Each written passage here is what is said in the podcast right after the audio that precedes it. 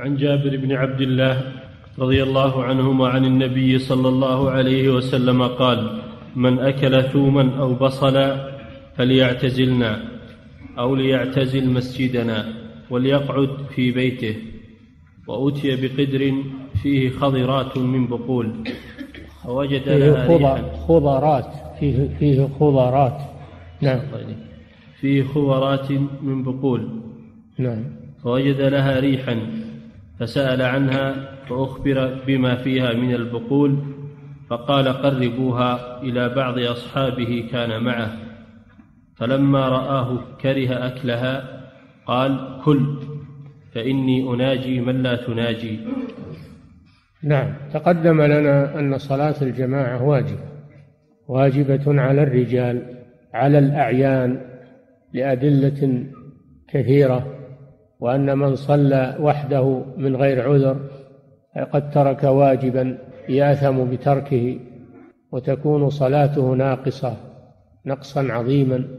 بعض العلماء يرى أنها لا تصح لأن من شرط الصلاة عنده الجماعة والجمهور على أنها واجبة وليست شرطا. هذا تقدم.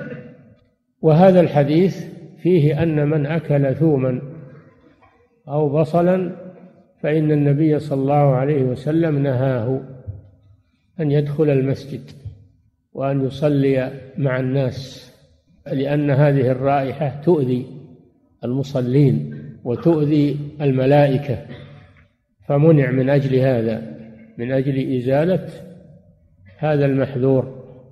ويأثم بذلك تخلفه عن الجماعة يأثم لأنه هو الذي تسبب في تخلفه. ليس معناه أن الجماعة تسقط عنه بل معناه أنه تسبب في ترك صلاة الجماعة فيأثم بذلك. هذا يدل على أن من يذهب إلى الصلاة يحرص على أن يكون طيب الرائحة فإن كانت فيه روائح من عرق أو وسخ فإنه يعالجها ويغتسل وينظف نفسه وإن كانت لا تزول مثل الثوم والبصل هذا لا يزول فهذا يقعد في بيته يصلي في بيته وهذه عقوبة له لأنه حرم من صلاة الجماعة وارتكب الإثم في صلاته وحده فهذا يدل على أهمية الحضور للمساجد والصلوات لأن الإنسان يتهيأ بأن يكون طيب الرائحة لا يكون فيه رائحة كريهة وأن يتطيب. إذا كان عنده طيب يستحب له أن يتطيب. استعدادا لهذا الجمع العظيم وهذه العبادة العظيمة. فلا يأتي إلى الجماعة وهو يحمل معه روائح كريهة يؤذيهم ويؤذي الملائكة. هذا إذا كان هذه الروائح بسببه بسببه من أكل الثوم والبصل. ما إذا كانت الروائح ليست بسببه وإنما فيه مرض فيه فيه بخر في فمه أو فيه روائح بغير اختياره. فهذا موضع النظر والخلاف بين أهل العلم. ما دام أنه بغير سببه فهو معذور. ولا يترك الجماعة. لكن عليه أنه يعالج مهما أمكن يعالج زوال الرائحة أو على الأقل مقاومة الرائحة بالطيب. أما الذي يأكل الثوم والبصل فهذا هو الذي تعمد هذا الشيء وجلبه إلى نفسه فهذا يأثم كل حال. ومثله الذي يشرب الدخان ويأتي بروائح كريهة في نفسه وفي فمه في بدنه. ما نقول يترك الصلاة الجماعة بل عليه قبل أن يأتي أن يعالج هذه الرائحة. أولا يجب عليه التوبة من شرب الدخان. يجب عليه الش... لأن الدخان محرم فلا يستمر معه بل يتركه ويتوب إلى الله عز وجل وينقذ نفسه من هذا الداء الخبيث.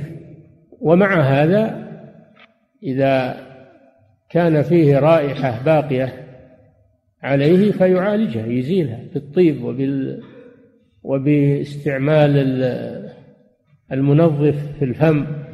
ما يجي إلى الصلاة وهو تتصاعد منه الروائح الكريهة يؤذي المصلين. أحيانا لا تطيق القيام بجانبه لا تطيق القيام بجانبه. تحاول تقطع الصلاة لأنه يصيبك إغماء ويصيبك غثيان من رائحته. هذا هذه أذية فعليه أن يتوب إلى الله من ترك الدخان وعليه أن لا يذهب إلى المسجد وهو يحمل هذه الرائحة الخبيثة بل يترك الدخان ويعالج أثره بالنظافة وباستعمال الطيب الروائح الطيبة. وكذلك الذين يأتون من الأعمال يأتون من الأعمال في المصانع والورش وعليهم روائح الحديد وروائح الزيت وروائح ينبغي أن يكون لهم ثياب للصلاة. إذا أراد يروح يصلي يصير عنده ثوب نظيف ولا فيه رائحة ويلبسه. فإذا جاء للعمل يصير فيه ثوب للعمل يجعل ثوبا للعمل. فإذا أراد أنه ينتهي العمل أو يروح للصلاة يخلع ثوب العمل ويلبس ثوبا نظيفا يعتني بنفسه ولا يضايق الناس في مساجدهم وفي مجالسهم بروائحهم ينبغي للإنسان أنه يكون عنده إحساس عنده إنسانية ما يكون الإنسان مثل البهيمة ما يلتفت لنفسه ويتجنب الروائح الكريهة. الناس يكرهونه. وإن جاملوا معه إلا أنهم يكرهون الجلوس معه والصلاة إلى جانبه ربما يحملهم على الإثم في أنهم يبغضونه بسبب هذا هذا الصنيع. فيتفطن المسلم لهذا الأمر.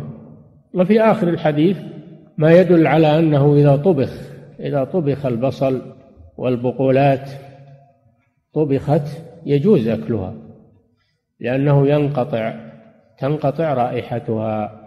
لأن النبي صلى الله عليه وسلم لما قرب له القدر فيه الخضرات مطبوخة لأن اللي يكون في القدر يكون مطبوخا. لما قرب له القدر المطبوخ فيه خضرات من البقول وجد لها رائحة فكرهها صلى الله عليه وسلم وامتنع من أكلها وأمر أحد أصحابه أن يأكلها. قربوها إليه. لكن الصحابي لما رأى الرسول صلى الله عليه وسلم تركها توقف عن أكلها فقال له النبي صلى الله عليه وسلم كل فإني أناجي من لا تناجي. هذا خاصية للرسول صلى الله عليه وسلم أنه لا يأكل لا يأكل الثوم والبصل حتى ولو طبخ لأنه صلى الله عليه وسلم له خاصية في أنه يناجي من لا يناجيه غيره من الناس. فدل هذا على أنه إذا طبخ البصل والثوم إذا طبخ الثوم والبصل أنه لا بأس أن يأكل منه الإنسان لأنه تذهب رائحته.